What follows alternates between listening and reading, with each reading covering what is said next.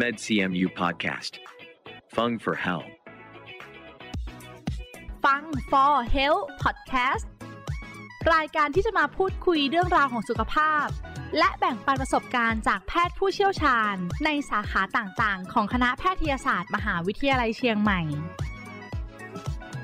เพราะสุขภาพที่ดีเริ่มได้จากตัวเรา สวัสดีค่ะ ขอต้อนรับทุกท่านเข้าสู่ฟัง For Health Podcast รายการที่จะมาพูดคุยเรื่องราวของสุขภาพนะคะ แล้วก็แบ่งปันประสบการณ์จากแพทย์เฉพาะทางในสาขาต่างๆ ของคณะแพทยศาสตร์ มหาวิทยาลัยเชียงใหม่ค่ะ อยู่กับดิฉัน ฟ้าธัญลักษณ์สดสวย นักประชาสัมพันธ์ คณะแพทยศาสตร์ มหาวิทยาลัยเชียงใหม่ พอดแคสต์นะคะ ก็เป็นอีกหนึ่งช่องทางที่คณะแพทย์มอชอจัดทำขึ้น เพื่อให้ผู้ที่ชื่นชอบในการฟัง และรักในการดูแลสุขภาพนะคะ ได้เข้าถึงข้อมูลที่ถูกต้องในการดูแลตัวเอง และคนที่คุณรักค่ะ ผู้ฟังทุกท่านคะสำหรับสัปดาห์ที่กำลังมาถึงนี้นะคะ เราจะมีช่วงของวันลอยกระทงค่ะ ซึ่งในปี 2565 นี้จัดตรงกับวันที่7 วันที่ 8 วันที่ 9 พฤศจิกายน 2565 นะคะ ซึ่งในแต่ละพื้นที่เองเนี่ยก็จะมีการจัดกิจกรรมตามประเพณี มีประชาชนจำนวนมากค่ะ ที่จะมาร่วมงานดังกล่าว และเป็นที่ทราบกันดีนะคะ ในช่วงเทศกาลเองก็จะมีอันตรายหลากหลาย รูปแบบที่ทำให้ได้พบเจอนะ แต่หนึ่งในอันตรายที่เราจะนำมาพูดคุยกันค่ะ เป็นเรื่องของการสูญเสียการได้ยินจากเสียงดังค่ะ ไม่ว่าจะเป็นอันตรายจากเสียงของระเบิดจากพุ เสียงดอกไม้ไฟ แล้วก็ส่งผลเนี่ยทำให้เกิดอาการหูตึงชั่วคราวนะคะ หากเราได้ยินติดต่อกันเป็นเวลานานๆ อาจส่งผลให้เกิดอาการหูตึงถาวรได้ และยังมีผลต่อสุขภาพจิตทำให้เกิดความรู้สึกหงุดหงิดรำคาญ ส่งผลให้นอนไม่หลับ สุขภาพร่างกายก็อ่อนแอค่ะ โดยเฉพาะผู้ป่วยที่มีโรคประจำตัวอยู่แล้วนะคะ ก็อาจจะทำให้เกิดอาการที่มากขึ้น ดังนั้นค่ะ วันนี้เราจึงนำเรื่องนี้มาพูดคุยกัน เพื่อให้ผู้ฟังทุกท่านนะคะ ได้เตรียมตัวรับมือ เรียนรู้วิธีปฏิบัติตนอย่างปลอดภัยในวันลอยกระทงที่จะมาถึงค่ะซึ่งอาจารย์หมอนะคะ ก็พร้อมที่จะให้ข้อมูลกับผู้ฟังทุกท่านแล้วค่ะ ขอต้อนรับรองศาสตราจารย์ แพทย์หญิง สุวิชาแก้วสิริ อาจารย์ประจำภาควิชาโสตศนาสิกวิทยา คณะแพทยศาสตร์ มหาวิทยาลัยเชียงใหม่ค่ะ สวัสดีค่ะ สวัสดีค่ะ ค่ะ อย่างที่เกรินเข้ารายการเลยใกล้ถึงช่วงเทศกาลลอยกระทงแบบนี้ค่ะ อยากจะให้ผู้ฟังเนี่ยได้มาฟังพอดแคสต์ EP นี้เพื่อที่จะได้เตรียมรับมือป้องกันตัวเองค่ะ ในช่วงที่ลอยกระทงที่เราจะเจอเสียงดังแน่นอน แล้วก็มีคนที่พลุกพล่าน รวมถึงเรื่องที่เราควบคุมไม่ได้ค่ะ อย่างการจุดประทัดดอกไม้ไฟ เราอาจจะอยู่ในจุด ที่ใกล้ก่อนที่จะเข้าถึงช่วงสถานการณ์จริงเนี่ยเราอยากจะทำความรู้จักเกี่ยวกับหูค่ะ ว่าหูของคนเราเนี่ยทำหน้าที่ยังไงบ้างคะค่ะ ต้องขอบคุณน้องฟ้านะคะ ที่วันนี้ให้โอกาสทางภาควิชาโสตสอนนาสิกวิทยานะคะ มาให้ความรู้เกี่ยวกับประชาชนนะคะ ค่ะยินดีซึ่งมากๆค่ะ โชคดีว่าตอนเนี้ยเรามีข้อมูลที่ให้ก่อนที่ทุกท่านจะไปสัมผัสเสียงนะคะ ใช่ค่ะอาทิตย์หน้าก็จะเป็นวันเพ็ญเดือน 12 กันแล้วนะคะ ใช่ค่ะ เอ่อเชียงใหม่เนี่ยก็มีเทศกาลซึ่งปีนี้ถ้าจะจัดเต็มนะคะ หลังจากที่เราคลึกคลื้นแน่นอนโซเชียลดิสเทนซิ่งมานานนะคะ ทุกท่านก็อาจจะต้องสัมผัสกับเสียงดังที่อันตรายนะคะ หูเราเนี่ยนะคะ มันมีอวัยวะส่วนที่รับเสียงซึ่งบอบบางมากนะคะค่ะถ้าทุกท่านได้ยินเสียงเนี่ยท่านอาจจะเคยจำได้นะคะ ท่านที่เอ่ออายุสูงอายุแล้วนะคะ ท่านอาจจะเคยเสียงได้ยินเสียงที่รื่นรมนะคะ เสียงนกร้อง เสียงจิ้งหรีด ปัจจุบันเสียงที่ท่านไม่ได้ยินไปเนี่ยมันอาจจะทำให้ความรื่นรมในชีวิตของท่านเนี่ยขาดหายไปอืมการทำงานของหูนะคะ เป็นความที่มหัศจรรย์และซับซ้อนมากนะคะค่ะ เราพูดกันเนี่ยเสียงใช้เวลาน้อยมากนะคะ เป็นหลักหนึ่งในล้านของวินาทีที่จะเข้าไปทางหูแล้วเราได้ยินค่ะ เราได้ยินก็เพราะว่ามันมีเสียงค่ะ เสียงนั้นเนี่ยจะเพราะหรือไม่เพราะขึ้นอยู่กับว่าเราเรียนรู้มายังไง เสียงเราจะได้ยินเป็นคำได้ยังไง ก็ขึ้นอยู่กับว่าเราใช้ภาษานั้นหรือเปล่านะคะเพ ราะฉะนั้นมันใช้อวัยวะสำคัญหลายส่วน ง่ายที่สุดก็ทุกคนก็รู้กันอยู่นะคะ อยู่ข้างๆ หน้าใบหน้าเรานั่นเองนะคะค่ะใบหูทั้งสองข้างเนี่ยนะคะค่ะ เอาง่ายๆนะคะ ทุกท่านลองเอาเอ่อนิ้วมือถูกันเบาๆข้างหูนะคะ ผู้ฟังสามารถลองได้นะคะค่ะเป็นนิ้วมือถูกันเบาๆข้างๆหูใช่นะคะไม่ใช่ดีดนิ้วนะคะค่ะแค่ถูถ้าไปให้ถูได้ยินเบาๆนะคะ ลองเอานิ้วโป้งมาแตะนิ้วก้อยก่อนนะคะ ท่านลองทำดูนะคะค่ะแล้วค่อยๆ ไล่เบาๆไปที่นิ้วกลาง นิ้วนางและนิ้วชี้ค่ะ ถ้าท่านไว้ข้างๆหูท่านจะได้ยินเสียงถูนิ้วค่ะค่ะ ถ้าท่านไม่ได้ยินอาจจะมีการเสียการได้ยินในระดับน้อยละนะคะ ซึ่งถือว่าอาจจะไม่เคยสังเกตนะคะค่ะเวลาที่ท่านได้ยินเสียงเนี่ย ใบหูมันจะช่วยช่วยดับเสียง นะคะ เหมือนกับเวลาที่เอ๊ะเราอยากจะเงี่ยหูว่าใครพูดอะไรมาเนี่ย เราเอามือป้องหูเนี่ยมันจะเพิ่มความดังเสียงได้ประมาณสัก 10-15 เดซิเบลอืมเดซิเบลเนี่ยเป็นหน่วยวัดเสียงหลังจากที่เสียงเนี่ยมันเป็นพลังงานเสียงเนี่ยมันมาตามอากาศใช่ไหมคะค่ะมันผ่านเข้าใบหูรูหูของเราเนี่ยสิ่งที่คนไข้ชอบถามคือการทำงานของแก้วหูค่ะอืม ใบหู รูหูและแก้วหูเนี่ยเป็นส่วนประกอบของหูชั้นนอกค่ะการทำงานของหูเนี่ยเสียงจะเข้าไปแล้วเราจะรับรู้ได้เนี่ยจะผ่านหูสามชั้นเลยนะคะ ค่ะค่ะพอเสียงเข้าไปที่แก้วหูปุ๊บเนี่ยมันจะสั่นใช่ไหมคะเหมือนเราตีกลองนะคะอืมในกระดูกหูที่อยู่ในหูชั้นกลางเนี่ยเขาก็จะสั่นนะคะค่ะกระดูกคล้อนทั้งโกนพอสั่นเนี่ยเขาจะไปกระตุ้นหูชั้นในแล้วค่ะ มันก็จะเปลี่ยนพลังงานที่การสั่นเนี่ยนะคะ เป็นพลังงานน้ำและพลังงานไฟฟ้าค่ะ หลังจากในที่ผ่านหูชั้นในไปเนี่ยค่ะ ก็จะเข้าไปที่เส้นประสาทรับการได้ยินไปที่สมอง เพื่อรับรู้ว่าเสียงนั้นคืออะไรนะคะค่ะส่วนที่สำคัญนะคะก็คือส่วนของหูชั้นในเนี่ยค่ะ ก็วันนี้นะคะเหมือนที่ผู้ฟังเนี่ยกำลังได้ยินเสียงของอาจารย์หมอแล้วก็ของฟ้าอยู่ ตรงนี้ก็คือหลายคนไม่ต้องเงี่ยหูฟังเลย ถ้าเกิดเปิดเบาๆก็ ยังได้ยินชัดอยู่ แต่ถ้าบางคนเนี่ยเปิดเบาๆแล้วไม่ค่อยได้ยินเลยค่ะ ต้องเร่งสุดเลยเอออาจจะสามารถสังเกตได้เหมือนกันนะว่า เราอาจจะมีการผิดปกติจากการได้ยินหรือเปล่า แล้วสำหรับเรื่องนี้ค่ะอาจารย์หมอคะใกล้ถึงช่วงลอยกระทงทำไมเราถึงต้องมาคุยเรื่องนี้กัน เพราะมันจะมีปัจจัยเสี่ยงที่ทำให้เกิดการที่หูเนี่ยสูญเสียการได้ยินได้อยากตรงนี้อยากให้อาจารย์หมอเล่าให้กับผู้ฟังค่ะว่าปัจจัยเสี่ยงอะไรล่ะที่เราต้องระมัดระวังค่ะ ถูกต้องเลยค่ะ หัวข้อหลักในวันนี้นะคะ เราก็มาคุยกันเรื่องการสูญเสียการได้ยินจากเสียงดังค่ะค่ะ ถามว่าจะมีอะไรดังบ้างคะช่วงลอยกระทงทุกคนทราบกันอยู่แล้วนะคะ บางคนมาแกล้งกันค่ะ เอาประทัดโยนอ้าตกใจอย่างเงี้ยนะคะค่ะคือก็เห็นเป็นเรื่องสนุกไปนะคะ คนที่ฟังเสียงเนี่ยจะมีทั้งคนที่แกล้งและคนถูกแกล้งนะคะ เสียงประทัดเป็นเสียงซึ่งมันมีแรงอัดมันเป็นเสียงที่จะทำให้มันมีการกระทบกับ หูและทำให้หูมีเสียการได้ยินได้เยอะกว่าเสียงแบบอื่นนะคะค่ะซึ่งเสียงพวกนี้ก็จะอยู่ในประเภทเดียวกับเสียงที่มันเกิดขึ้นฉับพลันทันทีนะคะ เสียงระเบิดเสียงปืนเสียงประทัดพวกเนี้ยนะคะ ซึ่งก็จะทำลายเซลล์ขนในหูชั้นในได้ค่ะตะกี้เรายังไม่ได้เน้นการทำงานของหูชั้นในหูชั้นในซึ่งตรงเนี้ยน่าสนใจมาก เพราะเราอาจจะไม่เคยทำความรู้จักหรืออาจจะไม่คุ้นเคยว่าหูชั้นในเนี่ย ทำหน้าที่ยังไงบ้างค่ะใช่ถ้าทุกท่านลองเอาแขนทุกท่านขึ้นมาดูนะคะ ท่านจะเห็นขนเล็กๆนะคะอะบางคนก็จะเห็นว่าถ้าท่านเป่านิดนึงอะขนมันจะมีความพลิ้วค่ะ หูชั้นในเนี่ย ตัวเซลล์ขนนั่นน่ะเล็กกว่าขนที่แขนเยอะมากมายนะคะ เวลาที่ขนมันโบกพัดเนี่ยมันจะสร้างกระแสประสาททำให้มีเกิดการนำไฟฟ้าเข้าไปแล้วเราได้ยินค่ะแต่ถ้าเสียงดังเกินไปอะค่ะ เซลล์ขนพวกเนี้ยมันจะแตกหัก แล้วจะเสียหายจนกระทั่งไม่สามารถฟื้นกลับมาได้ค่ะ โดยเฉพาะอย่างยิ่งถ้าเสียงดังเสียงกระแทกนะคะ อย่างเทศกาลพลุประทัดนะคะ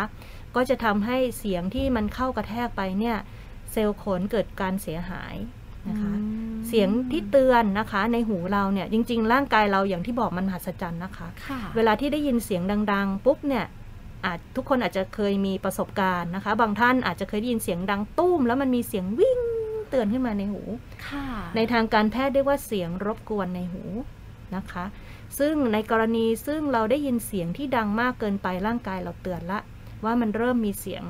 ดังเกินไปร่างกายเราก็จะบอกแล้ววิ่งดังเตือนนะคะอืมเหมือนเตือนใช่เป็นอัตโนมัติเลยร่างใช่กายซึ่งทำงถ้านถ้าค่ะเรายังฝืนนะคะ ไปฟังต่ออีกเนี่ยเซลล์ขนที่มันเกือบจะหักเนี่ยมันยังไม่ทันฟื้นตัวนะคะ มันก็จะถูกทำลายไปจนกระทั่งมัน ตัวเซลล์ขนปกติเนี่ยมันน้อยลงไปเรื่อยๆนะคะเพราะฉะนั้นระดับการได้ยินในช่วงแรกอะค่ะ ที่เราคุยกันอย่างเงี้ย คนหูตึงปานกลางยังได้ยินเลยค่ะอืมเสียงกระซิบที่ไม่ได้ยินก็จะเป็นคนที่หูตึงแค่ระดับน้อย เพราะฉะนั้นเราอาจจะไม่ต้องแปลกใจว่า เอ๊ะทำไมไปตรวจแล้วหมอบอกว่าเราหูตึงนะคะ ทั้งๆที่เราคุยกันยังรู้เรื่องอยู่เลยนะคะค่ะเพราะว่าเสียงที่เราคุยกันนะคะตะกี้เราบอกอยู่แล้วว่าระดับการวัดเสียงหน่วยเป็นเดซิเบล ค่ะนะคะเสียงเราคุยกันเนี่ยประมาณ 50-60 เดซิเบล แต่หูคนปกติค่ะ แค่ 25 เดซิเบลค่ะ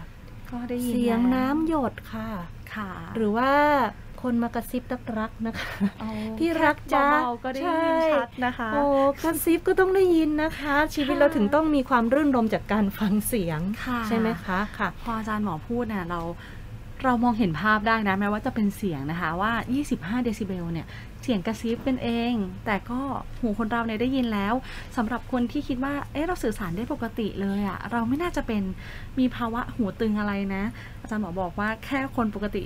สื่อสารกันน่ะก็อาจจะมีภาวะหูตึงก็ได้ใช่ตรงเพนี้ราะว่าน่าสนใจมากค่ะนภาวะหูตึงเนี่ยอ่าเอาง่าย ๆนะคะเขาเรียกว่าความพิการที่ซ่อนเร้นอยู่อืมนึกถึงจินตนาการนะคะ เราไปเชียร์กีฬาในสนามกีฬาที่มีคนสักเป็นหมื่นคน เราจะรู้ไหมว่าคนไหนหูตึงหูหนวกอืไม่รู้เลยจนกระทั่งเราอะคนนั้นเขาอาจจะใช้ภาษามือค่ะหรือว่าเราเห็นมีเครื่องช่วยฟังแปะอยู่ที่หูเขานะคะ ซึ่งง่ายที่สุดนะคะ เราสังเกตตัวเองเนี่ยดีที่สุดค่ะ แต่การเสียการได้ยินในบางชนิดนะคะ มันอาจจะค่อยๆเป็นค่อย ๆไปค่ะคนข้างๆอาจจะช่วยสังเกต วันนี้ที่เราจะเน้นเรื่องการเสียการได้ยินจากเสียงดังเนี่ยมันเป็นอะไรซึ่งป้องกันได้ค่ะนะคะส่วนสาเหตุอื่นเนี่ยซึ่งอาจจะป้องกันได้ยาก เช่น หูเสื่อมจากการติดเชื้อนะคะค่ะซึ่งตัวเชื้ออาจจะทำลายประสาทหู หรือว่าหูเสื่อมจากการใช้ยา หรือว่าจากกลุ่มซึ่ง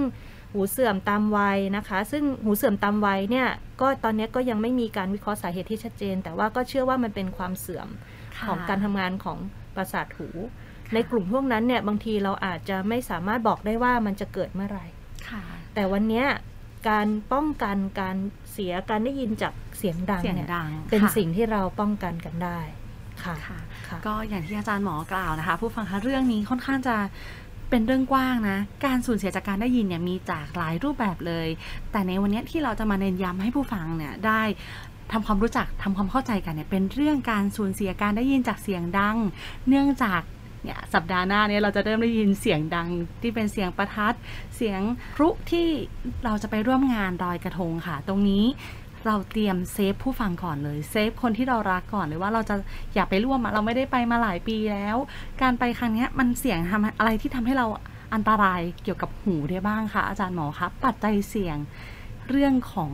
งานลอยกระทงเนี่ยที่ต้องระวังเลยเกี่ยวกับหูเนี่ยคือเรื่องอะไรบ้างคะ ค่ะ ก็เป็นเทศกาลซึ่งมือประทัดนะคะในเขาก็จะมานะคะลองมือกันนะคะ จริง ๆ วันเนี้ยมันมีความเสี่ยงหลายอย่างเกี่ยวกับเทศกาลนี้นะคะ เราไม่ได้ให้ท่านหยุดความรื่นรม หรือว่าไม่ให้ไปเข้าร่วมเทศกาลค่ะค่ะ แต่ท่านท่านต้องเข้าร่วมอย่างมีสตินะคะ สิ่งที่อันตรายมากกว่าที่เอ่อจะต้องย้ำกันด้วยนอกจากเรื่องเสียงก็คือมือนะคะค่ะบางทีประทัดระเบิดในมือเนี่ยช่วงเนี้ยก็จะเป็นเรื่องที่เราจะได้คนไข้ซึ่งมีการบาดเจ็บจากเอ่อมือนะคะ นิ้วขาดนิ้วหลุดอย่างเงี้ยค่ะ ซึ่งอันเนี้ยมันเห็นได้ชัด แต่การสูญเสียการยินจากเสียงดังที่เกิดฟังจากเสียงประทัดเนี่ยเอ่อบางทีอาจจะยังไม่มีใครมารณรงค์ในทางนี้นะคะค่ะค่ะถ้าเราเข้าไปในสถานที่ซึ่งเขาจุดประทัดกันอยู่เนี่ยค่ะ มันอาจจะมีเสียงที่ดังมากจนกระทั่งทำลายประสาทหูเราได้นะคะ ถ้าไม่มีอุปกรณ์ป้องกันไปนะคะ เอาง่ายที่สุดท่านก็ใช้นิ้วของท่านนะคะ ค่ะ ถ้าท่านจับที่ใบหูของท่านเนี่ยค่ะ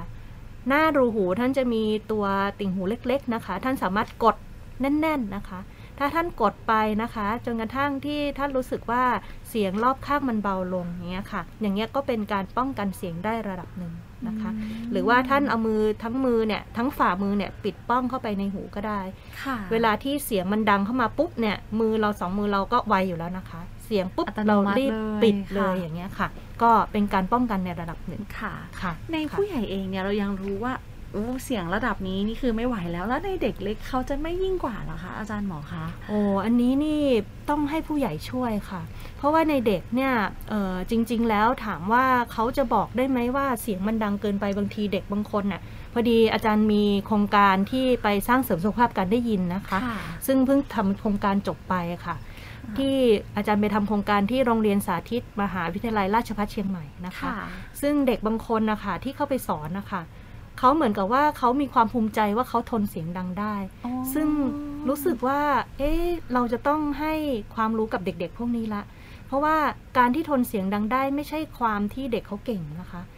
การที่เด็กเขาสามารถป้องกันตนเองเมื่อเสียงดังได้ต่างหาก นั่นคือเป็นสิ่งที่เราจะต้อง ให้อ่าเปลี่ยนความคิดของเด็กๆ พวกนี้ค่ะค่ะซึ่งเด็กพวกเนี้ย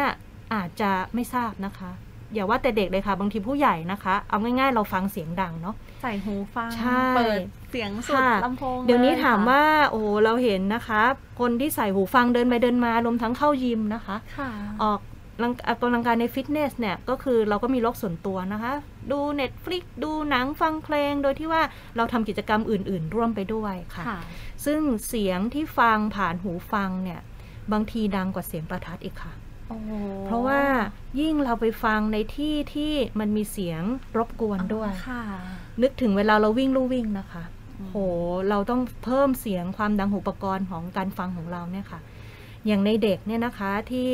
ปีสองปีที่แล้วได้เรียนออนไลน์กันเนี่ยค่ะอ๋อ บางคนะผู้ปกครองเอาเด็กมาเรียนที่ที่ทำงาน เราเกรงใจเนอะเราก็ต้องให้เด็กเขาใส่ใส่หูหูฟัฟังงอย่างเงี้ยค่ะ ซึ่งบางทีก็ไม่รู้ว่าเด็กเขาได้ฟังดังเกินไปหรือไม่นะคะ บางคนก็เดินผ่านยังได้ยินเลยว่าเขาฟังอะไรอยู่อย่างเงี้ยคือถือว่าดังมาก คือคนรอบข้างได้ยินเลยว่าเสียงในหูฟังออกมาค่ะเป็นยังไงค่ะตรงนี้นะคะสิ่งที่ง่ายนะคะก็อยากจะให้ทุกท่านนะคะ เอาง่าย ๆ ถ้าท่านตัวท่านเองหรือว่าเด็กๆ ลูกหลานของท่านนะคะ ได้มีการใช้หูฟัง ซึ่งเสียบกับอุปกรณ์ที่ใช้ฟังไม่ว่าจะเป็นมือถือ iPad ค่ะหรือว่าเครื่องแล็ปท็อปอะไรต่างๆเนี่ยนะคะ ท่านสามารถควบคุมระดับเสียงที่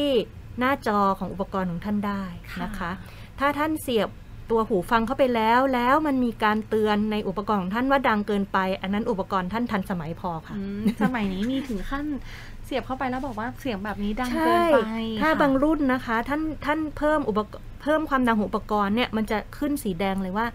เริ่มดังเกินไปแล้วค่ะ แต่ว่าบางรุ่นก็ไม่มีนะคะท่านก็ลองไปเช็คดูก็ต้องค่ะเช็คนะวอลลุ่มค่ะที่ว่าเต็มร้อยอาจจะต้องลดลงมาใช่ทุกท่านให้ลหองมะสมลองเอาค่ะมือถือของท่านขึ้นมาก็ได้นะคะ ถ้าท่านเปิดเครื่องปุ๊บนะคะ แล้วท่านกดไปที่ปุ่มปรับความดังของเสียงอะค่ะค่ะ ท่านจะเห็นว่า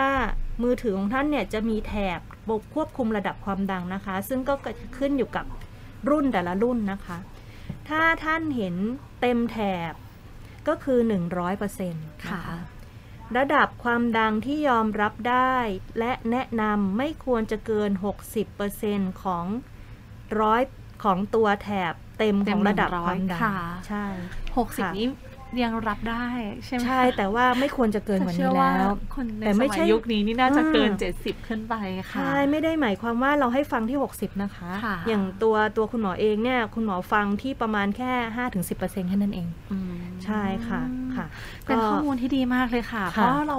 ไม่ได้พูดถึงแค่เรื่องของสถานการณ์ที่กำลังอาจจะเกิดขึ้นในเรื่องของเสียงดังจากประทัด นี่คือเสียงที่เราใช้ในชีวิตประจำวันเลยค่ะ อาจารย์หมอคะหูฟังเนี่ยเชื่อว่าทุกคนเนี่ย มือถือหูฟังเนี่ยพกติดเป็นถ้าจะเป็นอุปกรณ์ เป็นอวัยวะอีกส่วนหนึ่งของร่างกายไปแล้วค่ะ พอได้มาฟังตรงเนี้ยถ้าเกิด ตัวเราเองหรือคนรอบข้างมีอาการค่ะ อาการอะไรที่จะเป็นสัญญาณเตือนล่ะคะว่า มันเป็นสัญญาณบ่งบอกว่าคุณควรจะไปพบแพทย์แล้วนะ อย่าปล่อยให้มันมันเป็นแบบเนี้ยมันเชื่อว่าทุกคนต้องมีอาการที่ขัดใจตัวเองค่ะว่าเอ๊ะเรามีอะไรหรือเปล่าอยากให้อาจารย์หมอเล่าให้ฟังหน่อยเกริ่นให้ฟังหน่อยว่าอาการแบบไหนควรจะมาพบคุณหมอได้แล้วค่ะ ง่ายสุดคือไม่ได้ยินค่ะ เคยได้ยินเสียงแล้วเสียงนั้นไม่ได้ยิน เคยฟังทีวีเอ่อ ด้วยระดับเสียงสักสิบโอ้โห ตอนนี้เปิดลั่นบ้านเลยไม่ได้ยินอะไรอย่างเงี้ยนะคะเนาะหรือว่าเริ่มฟังแล้วจับใจความได้ยากค่ะค่ะสมัยนี้เนี่ยเราใช้หน้ากากนะคะปิดปิดนะคะ เพราะฉะนั้นเวลาที่เรามีเอ่อการเสียการได้ยินนะคะ คนที่มีเสียการได้ยินเนี่ยเขาจะไม่สามารถเดาได้ว่าผู้พูดเริ่มพูดแล้ว ปากขยับหรือยังนะคะ เราก็จะสามารถเอ่อวิเคราะห์ตัวเองนะคะ รวมทั้งคนที่มีปัญหาการได้ยินเพียงระดับเล็กน้อยเนี่ยก็จะมาเร็วหน่อยค่ะค่ะ อันที่สองก็คือมีเสียงรบกวนในหูค่ะอืมการเสียงการได้ยินและเสียอ่ามีเสียงรบกวนในหูเนี่ยอาจจะไม่เฉพาะสำหรับโรคที่เอ่อการสูญเสียการได้ยินจากเสียงดังเท่านั้นนะคะค่ะแต่ว่าเป็นภาวะจากการสูญเสียการได้ยินนะคะ ซึ่งถ้ามาแล้วเนี่ยคุณหมอก็จะต้องซักประวัติก่อนว่ามีปัจจัยเสียงอะไรหรือไม่นะคะ จากการได้ยินเสียงดัง จากโรคประจำตัว จากการใช้ยา หรือว่าประวัติที่มันมีอ่าทำให้บ่งชี้ว่าน่าจะมีการติดเชื้อที่หู แล้วคุณหมอต้องวิเคราะห์ตรวจร่างกายนะคะ ว่าสภาพหูแก้วหูมีเป็นปกติหรือไม่ค่ะค่ะ ก็จะได้ทราบสาเหตุค่ะค่ะก็ตรงนี้ก็เป็นอาการเตือนแล้วนะคะใช่ว่าไม่ควรปล่อยไว้นะคะบางคนอาจจะปล่อยทิ้งไว้จนมันอันตรายมากถึงขั้น พอมาพบคุณหมอเป็นระยะที่รุนแรงแล้วนะคะค่ะและที่สำคัญค่ะในเรื่องของการคาดเดาไปเองนะคะsearch ข้อมูลตามอินเทอร์เน็ตโอ้อาการแบบนี้น่าจะเป็นอย่างนั้นอย่างนี้แล้วไม่รักษาตัวเองค่ะ รักษาตัวเองแล้วไม่มาพบแพทย์ ตรงเนี้ยเชื่อว่ามีผู้ป่วยหลายกลุ่มค่ะ หลายโรคเลยที่ได้พูดคุยกับอาจารย์หมอแล้วบอกว่าทำให้มาพบตอนระยะที่รุนแรงแล้ว เพราะรักษาตัวเองกับ อินเทอร์เน็ตอย่างเงี้ยค่ะ น่ากังวลใจนะคะ เราเชื่อว่าไม่อยากจะให้ผู้ฟังท่านไหนเสียโอกาสในการที่จะรีบรักษาให้ตัวเองกลับมาเป็นปกติโดยเร็วที่สุดนะคะค่ะในวันนี้ก็เอ่ออยากจะฝากสั้นๆนะคะ ถ้าอยาก search อินเทอร์เน็ตนะคะ อย่าลืม search นะคะแฮชแท็กค่ะ ฟังอย่างปลอดภัยค่ะอืมค่ะใส่ติ่งนิดนึงเป็นเชียงใหม่ก็ได้ค่ะ เนื่องจากว่าคณะแพทย์เราเนี่ยเคยมีวิดีโอแนะนำนะคะ ก็คือเป็นคุยกับหมอสวนดอกค่ะค่ะ ซึ่งอาจารย์ก็ได้ออกให้ความรู้เกี่ยวกับการเรื่องนี้ป้องกันค่ะการได้ยินจากเสียงดังนะคะค่ะ ท่านค่ะก็จะได้สาระความรู้มากมาย ก็ค่ะเป็นการหาข้อมูลที่เชื่อถือได้ ให้ข้อมูลที่ถูกต้อง เพราะฉะนั้นต้องแฮชแท็กฟังอย่างปลอดภัยนะคะใช่ผู้ฟังค่ะท่านไหนที่กำลังสนใจในเรื่องของการฟังเรื่องว่าหูเรามีอาการผิดปกติหรือเปล่า หรือว่าคนในครอบครัวเนี่ยเป็นยังไง มีอาการแบบไหน ลองดูในข้อมูลในอินเทอร์เน็ตได้นะคะ เพียงพิมพ์แฮชแท็กนะคะว่าฟังอย่างปลอดภัยรวมถึงเชียงใหม่ด้วย ก็จะได้พบกับคุณหมอนะคะ ได้ไปดูชมหน้า ใช่ค่ะ แล้วก็ค่ะปีที่แล้วเนี่ยเราได้นางสาวเชียงใหม่นะคะ น้องซิลเวียเนี่ยค่ะมาให้ความรู้ว่าแนะนำนะคะ 4 วิธีที่ฟังอย่างปลอดภัยนะคะ ก่อนที่จะจบนะคะ ก็อยากให้ทุกท่านนะคะจำสี่ข้อไว้นะคะค่ะทิ้งท้ายลดถึงผู้ฟังเลยนะคะใช่คุณหมอลคะดระดับเสียง หลีกเลี่ยงความดัง ลดเวลาการฟัง และตรวจพลังการได้ยินอืมค่ะ ส่วนสุดท้ายที่เรายังไม่ได้พูดถึงกันนะคะ ท่านสามารถหา ตัวแอปพลิเคชันนะคะค่ะท่านสามารถดาวน์โหลดได้นะคะ ซึ่งเดี๋ยวเอ่อมันจะมีตัวข้อมูลที่ให้นะคะ ซึ่งวันนี้เนี่ยค่ะ วันนี้ที่เราอัดเสียงกันเนี่ย เป็นวันก่อนวันลอยกระทงปีค่ะ2565หนึ่งหนึ่งอาทิตย์นะคะค่ะนักศึกษาแพทย์ชั้นปีที่ 5 ของภาควิชาโสตศอนาสิกวิทยาเนี่ย ได้ทำ การให้ความรู้เกี่ยวกับประชาชนนะคะค่ะเดี๋ยวจะมีเอกสารนะคะ ท่านอาจจะหาได้จากเว็บไซต์ของคณะแพทย์นะคะอืมในนั้นค่ะจะมีการแนะนำแอปพลิเคชันสำหรับวัดระดับเสียงในสิ่งแวดล้อม รวมทั้งแอปพลิเคชัน ซึ่งสามารถตรวจการได้ยินเบื้องต้นได้ตนด้วยได้ด้วยตนเองค่ะ ค่ะ วันนี้โชคดีมาก ๆ ค่ะ ที่ได้มาพูดคุยกับอาจารย์หมอทำให้เราได้เตรียมรับมือนะคะ ถึงเทศกาลที่กำลังจะเกิดขึ้น ประเพณีที่เราสืบทอดกันมาอย่างยาวนานนะคะ เชื่อว่ายังเป็นประเพณีที่ดีงาม หลายคนก็ยังอยากไปร่วมประเพณีนี้ แต่ก็อยากจะแฮชแท็กเหมือนเดิมค่ะแฮชแท็กอย่างปลอดภัยนะคะ ไปร่วมอย่างระมัดระวังแล้วก็ปลอดภัยค่ะ วันนี้เวลาหมดแล้วค่ะ ต้องขอบพระคุณอาจารย์หมอมากๆเลยนะคะ ค่ะ เพราะฉะนั้นนะคะทุกท่านนะคะ การสูญเสียการยินจากเสียงดัง รักษาไม่หายแต่ค่ะป้องกันได้ ถ้าท่านฟังอย่างปลอดภัย ฟังอย่างถูกวิธีท่านจะได้ยินดีตลอดชีวิตค่ะอืมทิ้งท้ายได้อย่างสวยงามมาก ๆ เลยค่ะ ต้องขอบพระคุณอาจารย์หมอค่ะ สวัสดีค่ะ สวัสดีค่ะ และขอขอบคุณผู้ฟังทุกท่านที่อยู่ด้วยกันตรงนี้ค่ะ นอกจากนี้นะคะ ผู้ฟังยังสามารถติดตามข่าวสารของคณะแพทยศาสตร์ มหาวิทยาลัยเชียงใหม่ ได้อีกหลากหลายช่องทางค่ะ ไม่ว่าจะเป็นบนเว็บไซต์ Facebook YouTube Twitter Telegram Instagram Podcast เพียงพิมพ์คำที่ช่องค้นหาว่า med cmu นะคะ med cmu เพียงเท่านี้ค่ะ ก็จะมีข้อมูลเกี่ยวกับการดูแลสุขภาพอีกมากมายเลยค่ะสำหรับวันนี้นะคะ ต้องลาทุกท่านไปก่อน ครั้งหน้าจะเป็นเรื่องอะไร อย่าลืมติดตามกันต่อนะคะ สวัสดีค่ะ MedCMU Podcast. Fung for Health. เพราะสุขภาพที่ดี เริ่มได้จากตัวเรา